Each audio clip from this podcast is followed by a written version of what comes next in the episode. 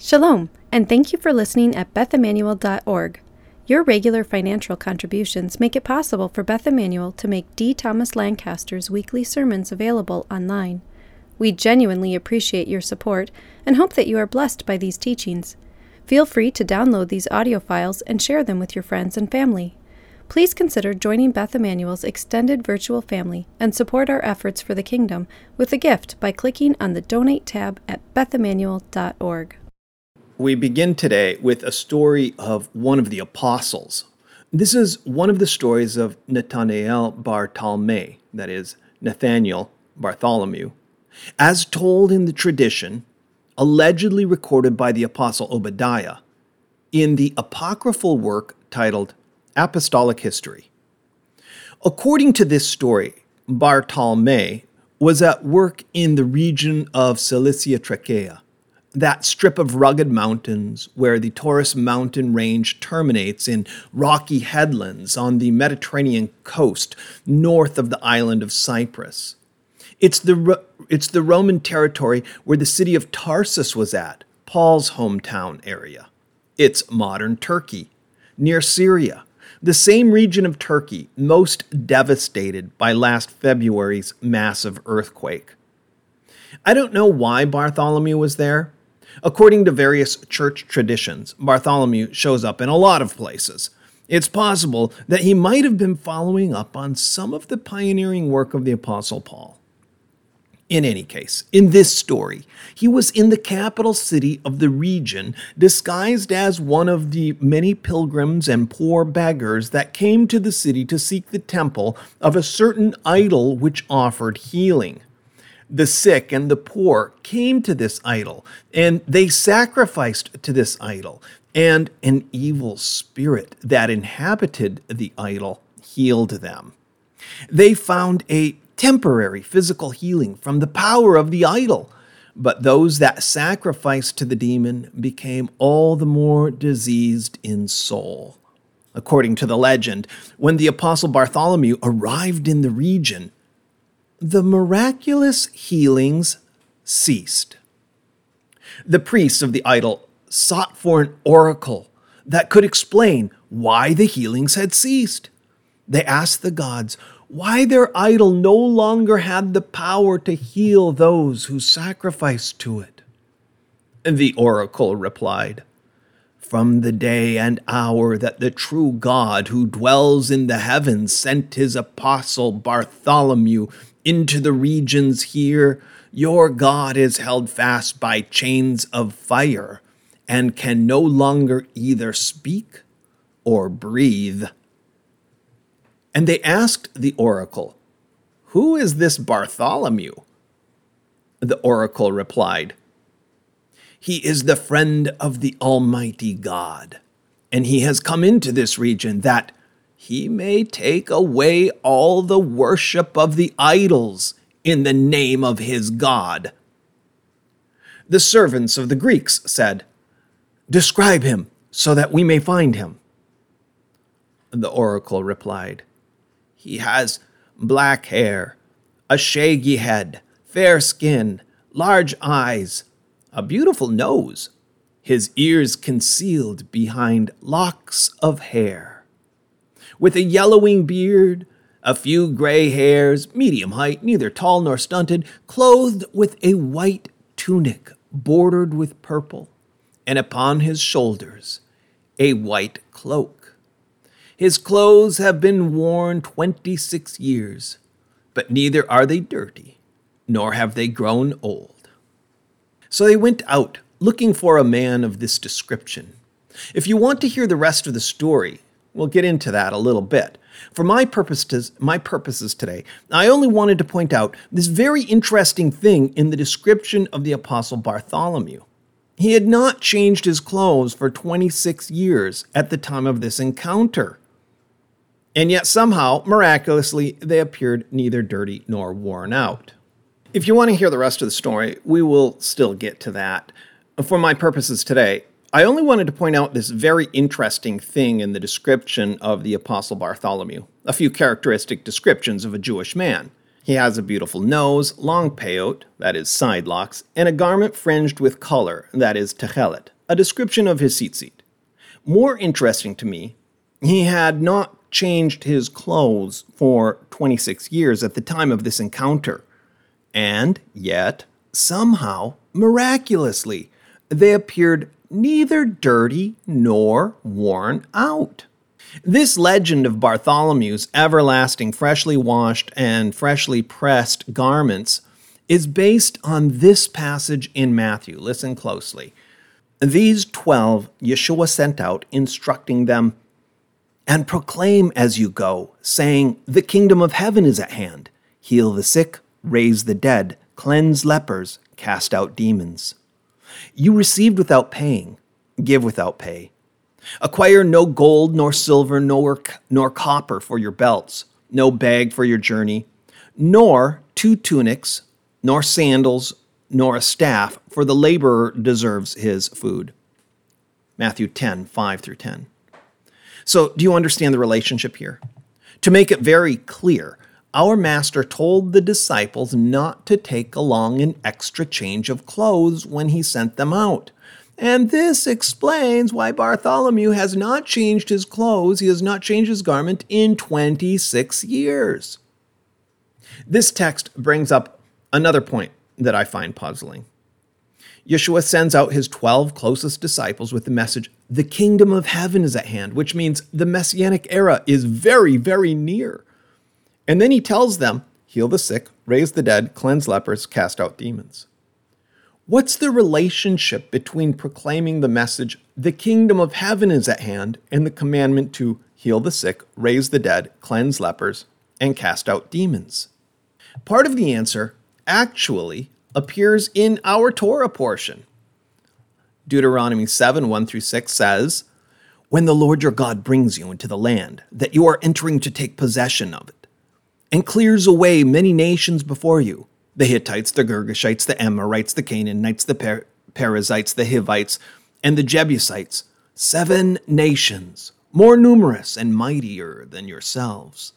And when the Lord your God gives them over to you and you defeat them, then you must devote them to complete destruction. You shall make no covenant with them and show no mercy to them. You shall not intermarry with them giving your daughters to their sons or taking their daughters for your sons, for they would turn away your sons from following me to serve other gods.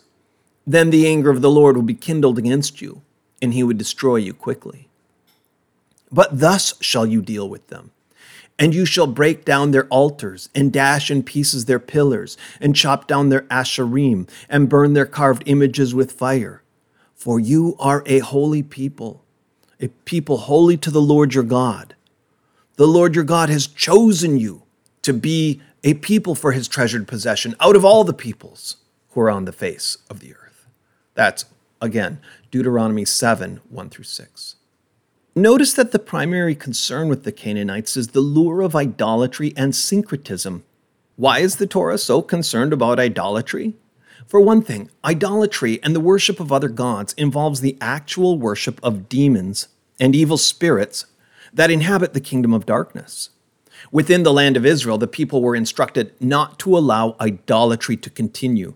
They were to root it out from the midst of the land because the land of Israel is supposed to be a foretaste of the kingdom, the messianic era, when God is one and his name will be one and all nations will know the Lord.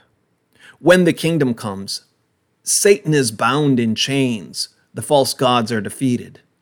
This partially explains why the Master told his disciples to cast out evil spirits as a sign that the kingdom of heaven is at hand. He gave them authority over evil spirits to drive them out of the Holy Land.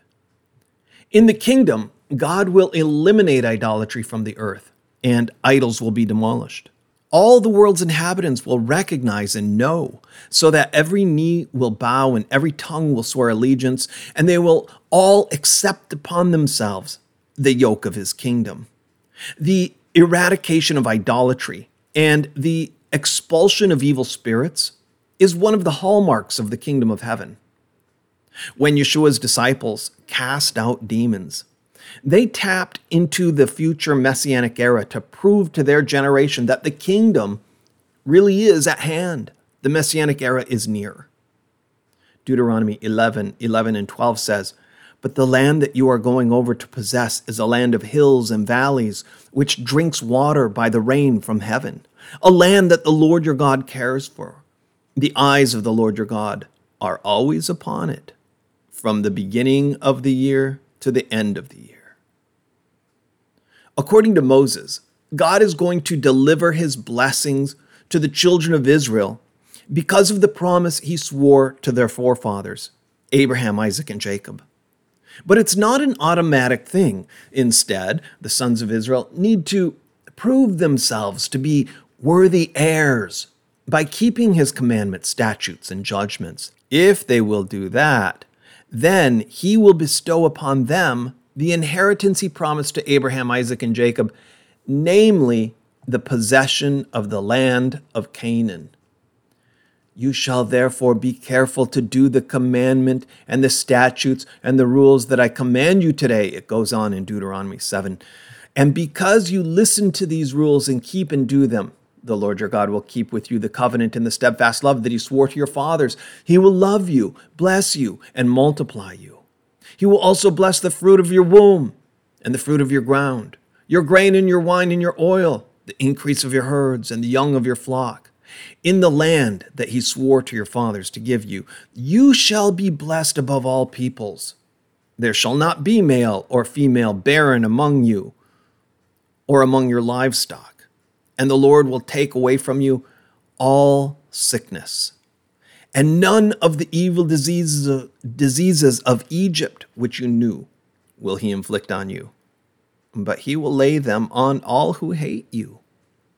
Deuteronomy 7 11 through 15.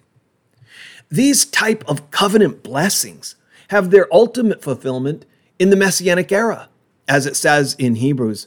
All these died in faith without receiving the promises, but having seen them and having welcomed them from a distance and having confessed that they were strangers and exiles on earth. These promises of miraculous fertility, agricultural abundance, and so forth received partial fulfillment in the prosperity of the land of Canaan, the promised land. But they will find their ultimate fulfillment only in the kingdom, when King Messiah rules in the land and all Israel walks in accordance with the Torah, and God is able to fully and completely keep his promise to Abraham, Isaac, and Jacob, who died in faith without receiving the promises. Likewise, here's another promise that will find its ultimate fulfillment in the kingdom. It said, The Lord will take away from you all sickness. This means that in the kingdom, there will be miraculous healing just as there is miraculous fertility and miraculous abundance in the kingdom, there will also be miraculous healing in the kingdom. Death and disease are going to be defeated. This explains why Yeshua tells his disciples, as he sends them out to preach the message, the messianic era is at hand, to heal the sick, cleanse lepers, drive out demons. And he even goes one measure further and says, raise the dead. Because the resurrection of the dead is also a hallmark of the kingdom. And this can be demonstrated from our Torah portion too, because it says at the top of chapter 8 in Deuteronomy, the whole commandment that I command you today, you shall be careful to do, that you may live and multiply and go in and possess the land that the Lord swore to give to your fathers. When it says these words, the land which the Lord swore to give to your fathers, Rashi remarks, actually in his commentary on Deuteronomy 11:21, he remarks, it does not say the land which the Lord swore to give to you, but rather to give to your fathers. That is, to give to Abraham, Isaac, and Jacob. Therefore, we prove that there will be a resurrection of the dead from here in the Torah. That's Rashi. Abraham, Isaac, and Jacob died in faith without receiving the promises. So ultimately, they will receive the promises in the Messianic era when they are raised from the dead. Therefore, the resurrection of the dead is a necessary requisite for the kingdom. This is Rashi's point. With the future resurrection of the dead in view, Yeshua sends out his disciples and tells them to preach. The messianic era is so close, it's at hand, it's, it's, it's so very near, and they are to prove that premise by raising the dead. Does this make sense? I think it does. And it's all here in our Torah portion. And it's in Yeshua's instructions to his apostles when he sends them out heal the sick, raise the dead, cleanse lepers, cast out demons. In Mark 6, it says, He charged them to take nothing for their journey except a staff no bread, no bag, no money in their belts, but to wear sandals and not put on two tunics. Mark 6, 8, and 9. From this passage comes the old tradition I cited earlier that the apostles' clothes never wore out, nor did their sandals. And this idea is also rooted in our Torah portion. If we keep reading in Deuteronomy 8, it says, And you shall remember the whole way that the Lord your God has led you these 40 years in the wilderness, that he might humble you, testing you to know what was in your heart, whether you would keep his commandments or not. And he humbled you and let you hunger and fed you with manna, which you did not know, nor did your fathers know, that he may he might make you know that man does not live by bread alone, but man lives by every word that comes from the mouth of the Lord. Your clothing did not wear out. Your clothing did not wear out on you, and your foot did not swell these 40 years. Deuteronomy 8, 2 through 4. 40 years elapsed from the resurrection and ascension of our Master until the destruction of the temple. The Torah measures a biblical generation as 40 years in length. The 40 years from the ascension of Yeshua until the destruction of the temple can be considered to correspond to the 40 years Israel spent in the wilderness, during which time it says, Your clothing did not wear out on you, and your foot did not swell these, four, these 40 years. And Rashi explains it this way, citing the Talmud. He says, Your clothing did not wear out because the clouds of glory would rub their clothes and press them, making them look like freshly laundered garments. And their young, too.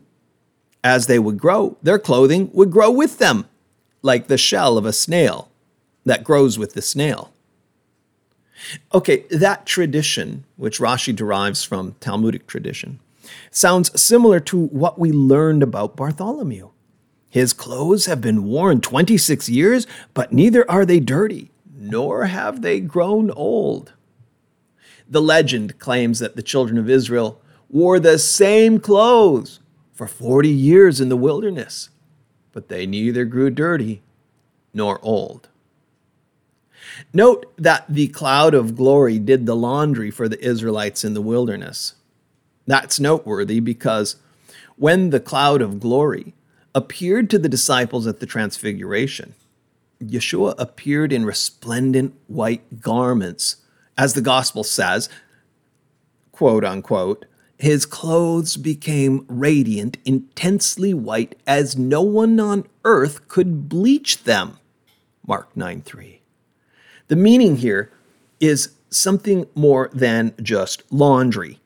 In the language of the apostles, a person's garment symbolizes the mortal body, the human body, this physical outer shell, which is called the flesh. The idea is that the spirit wears the body as a garment. And this garment, in which our souls are clothed, well, it wears out, becomes threadbare, faded, wrinkled, no longer pressed and clean. The old garment is wearing out during this long walk through the wilderness. While we are in this physical body, we groan, longing to put on our heavenly dwelling. That is the resurrected body, the one that will never wear out. the apostle says, If indeed by putting it on we may not be found naked, meaning that our souls not be left disembodied. So long as we are in this physical human body, we groan. We groan more and more as we get older because the garment is wearing out. Paul says, We groan, being burdened, not that we would be unclothed. So it's not that we want to die, but that we would be further clothed, so that what is mortal may be swallowed up by life. 2 Corinthians 5 2 through 4. Likewise, the book of Revelation describes the martyrs as those who have washed their garments in blood. And our Master also wears a garment that was dipped in blood. That is to say, he was martyred. And as we know, he left the grave clothes behind him in the tomb.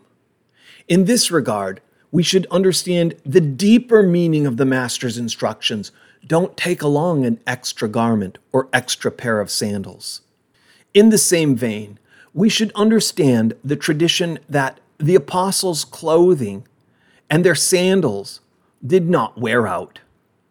These things are hints toward the coming kingdom and tokens of their message that the kingdom of heaven is at hand. In this regard, we should understand the deeper meaning of the Master's instructions. Don't take along an extra garment or extra pair of sandals. In the same vein, we should understand the tradition that the apostles' clothing and their sandals did not wear out. These things are hints toward the coming kingdom and tokens of their message that the kingdom of heaven is at hand. Don't take along an extra garment, extra sandals, should be understood to mean that we eschew the things that the Gentiles run after in this world. What will we eat? What will we drink? What will we wear? Look at the grass of the field, which neither toils nor spins, yet Solomon in all his splendor was not clothed as one of these. Seek first the kingdom, and these things will be added as well.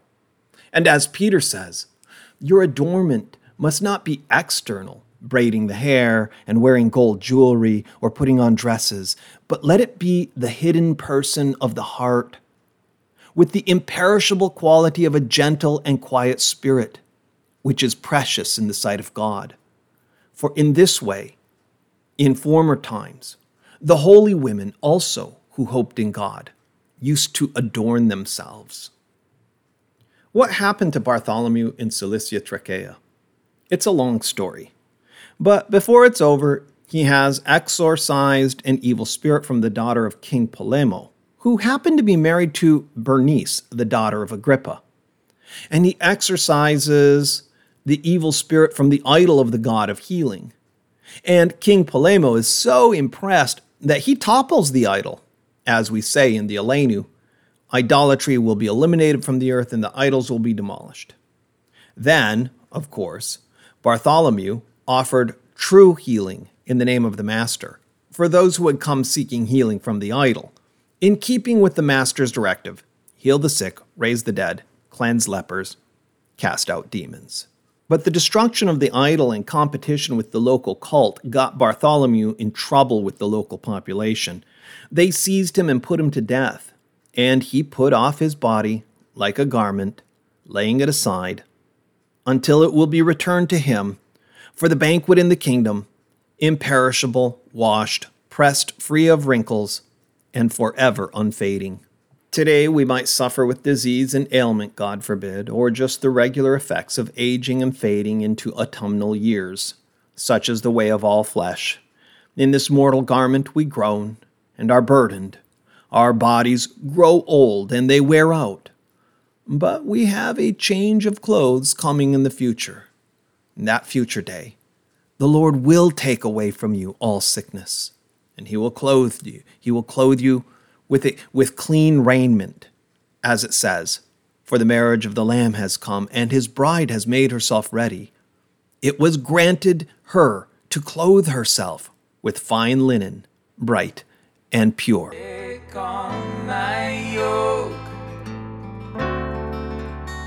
and learn from find rest for your soul.